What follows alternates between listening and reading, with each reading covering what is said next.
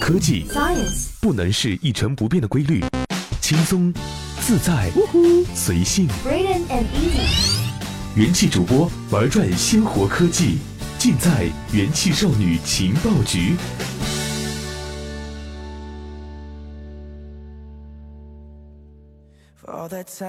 欢迎收听用智商捍卫节操，用情商坚守美貌的元气少女情报局，我是主播耳音。二零一七年呢，还剩下两天，和过往的每一年一样，这一年你可能有或喜或悲的回忆，也有意料之外的收获。这一年发生了很多值得记下的公共事件，只不过人们的注意永远都是有限的，最终这些事件和事件中的人都会随着时间慢慢消逝。你可能想找个时间喘息一下，回顾一下过去，一年前信誓旦旦立下的目标究竟完成了几个？迟迟没有动手的旅行什么时候会出发呢？说好的健身计划，现在你还记得吗？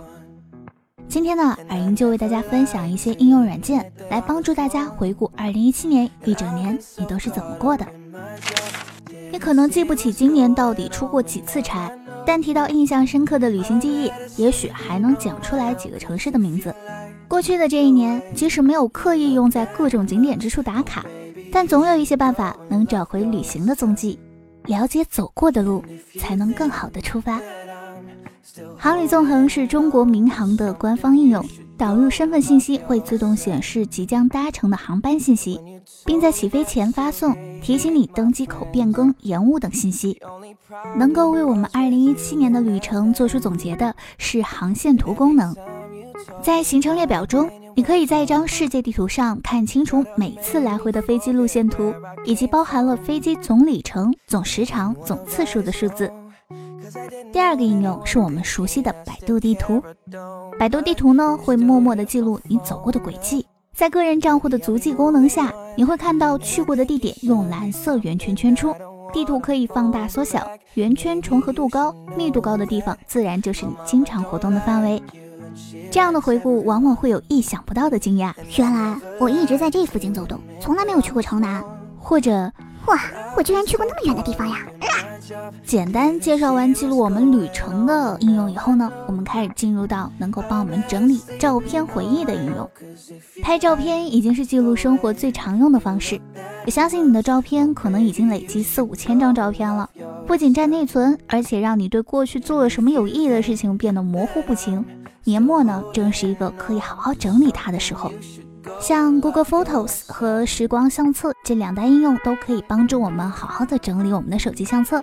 时光相册目前可以把类似的照片给你清理出来，挑出来他觉得最好的一张，其余的你可以选择一键删除。不过前提是你要信任这个应用的审美，相信它能挑选出来你满意的照片。如果你平时在使用 Instagram，在它的 Best Night 网站上输入你的 ins 账号。系统便会自动从你去年发布的照片里挑选出九张最受欢迎的照片出来，生成一个合集。如果你允许相册应用访问你的地理位置，大多数照片在你拍摄的时候都会记录下拍摄地点。比如，你可以在 iOS 相册和 Google Photos 打开地图，就能看到去年你都去了哪些地方。整理完我们的相册以后呢，那现在可以挑出你最满意的几张，将它们做成你2017年的纪念品啦。如果你对仪式感之类的事情比较有兴趣，可以考虑把这些具有纪念意义的照片做成实体打印出来，做成手机壳、T 恤、抱枕等各种关于你的周边。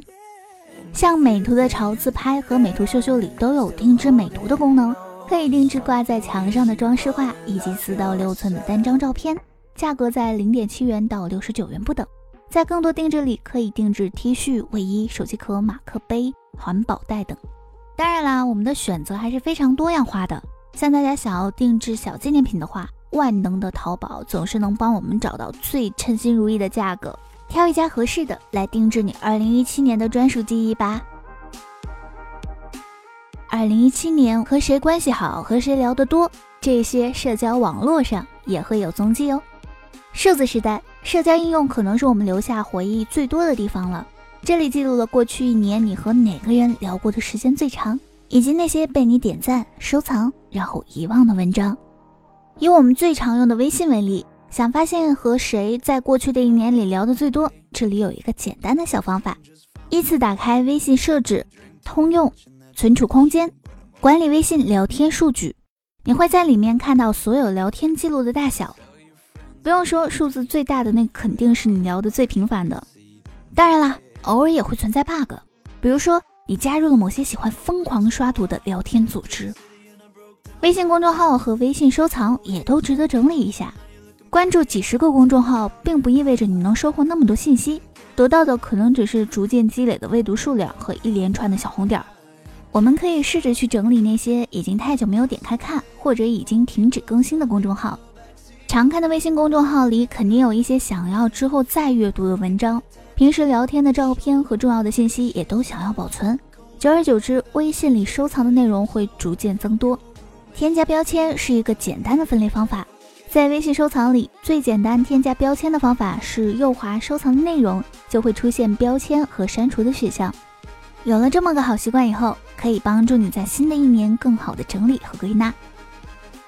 接下来开始回顾二零一七年我们看过的那些电影，也许慢慢的你会发现，能回顾的不仅仅是观看记录，还有一起看电影的人和当时一起看电影的心情。如果你有每次走出电影院就在豆瓣上打分的习惯，豆瓣一年一次的豆瓣观影报告可以让你全面掌握自己的观影爱好。今年的观影报告要比以往简洁，更多的是想要告诉你一些数字。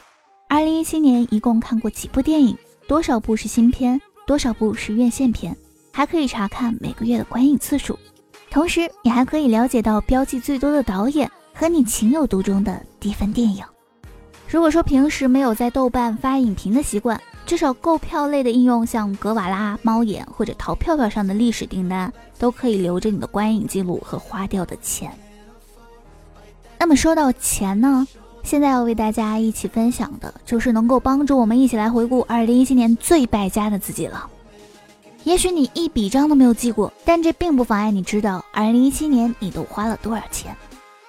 最常用的手机支付工具里面，支付宝和微信都有记录账单，而支付宝还有月账单中的图表分析，这里会用到折线、饼图等可视化信息，直观的告诉你消费结构和趋势。线下刷支付宝的账单，各类理财产品的收益也会算进去。除此之外，各家银行的信用卡应用和购物平台也都有自己的统计。不过，各类平台之间相互隔离，统计成一份报表有难度。这种情况可以试试把各种消费记录整合的账单应用，比如网易有钱。它的便利性在于一步到位，能接入大部分主流支付平台，包括微信、支付宝和网银。不需要你像之前一样一笔一笔记录，直接导入就可以同步以往的记录了。账单统一后，你可以按照月份和年查看资产统计，一年的收入有多少，又支出了多少钱，支出的类别中都有哪些类目金额最多、比例最高的。二零一七年为了提升自我的学习计划，为什么最后都没有完成呢？像年初定下的，今年要练出马甲线，今年词汇量要过一万。今年要读五十本书，以及那些你可能到现在都已经遗忘了的目标，应用们都默默的帮你记录着呢。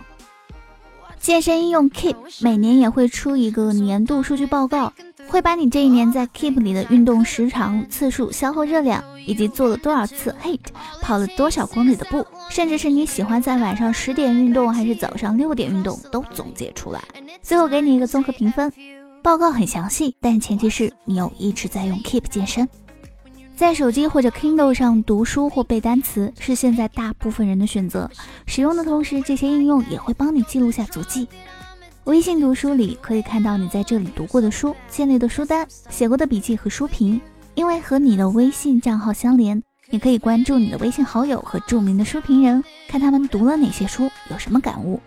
网易蜗牛读书的环境更加单纯一些。系统会推荐一些书评人，但不会推荐朋友来让你关注。每天免费阅读一小时的机制，让人倾向于在这一小时内专心读书。超过一小时的阅读时间，则需要花钱购买。此外，书架上最多放三本书，读完了才能换其他的。你可以通过查看哪些书买了多少读书时间，写了什么书评和笔记，来回溯这一年的阅读情况。背单词也是差不多的模式。基本是从背单词的应用里查看自己过去一年掌握了多少新单词，比如百词斩、有道词典。如果你坚持用扇贝和薄荷阅读打卡，看看都坚持了多少天，也是一个量化学习成果的方法。那做完自己2017年学习、生活、财务的总结以后，这里给大家推荐四个应用，来帮助大家度过更好的2018年。在财务记录上，推荐神奇账本这个应用，只要上传交易截图，系统就能自动读取每笔支出的名称和金额，然后导入到账本里。每张截图大概需要六到七秒的读取时间，一次可以上传几十张截图。如果说金钱是梦想的物质基础，身体作为革命的本钱，当然应该好好照料。在这里推荐健身应用 Keep，Keep 是很适合新手的健身应用，只要按照自己能够接受的强度完成不同阶段的训练，就可以明显的感受到提升。目前 Keep 已经是集中了不同健身知识的社区。还有跑步记录以及查找食物卡路里的功能，在应用里，运动总时长和运动勋章的功能可以帮助你自己记录运动的数据。毕竟，二零一八年想要面对的是一个更健康、身材更完美的自己啊！在温情的迪士尼电影《寻梦环游记》中有一句台词：“真正的死亡是世界上再也没有一个人记得你。”二零一八年，希望你学会整理回忆。日子一天天过去，坚持记录下去每天的生活，重翻的时候才不会让那些时光真正的死亡。所谓日记，其实是一种倾向于记录但不限题材、格式、篇幅的文字形式。这里给大家推荐胶囊日记，是非常有创意的日记应用。给明年的今天写一段话或者一段语音，保存在应用里，直到一年后才可以拆开，用一年的时间来对比。你的变化究竟有多大？新的一年，学会提前规划自己的旅行也是非常重要的。穷游行程助手是一款小众但很实用的应用，你可以把自己的旅行计划自行导入，在选择时间的时候，应用内已经标注了如何请假才能最大化利用节假日的方案。添加好目的地之后，还可以更加详细的制定其中每一天的行程计划。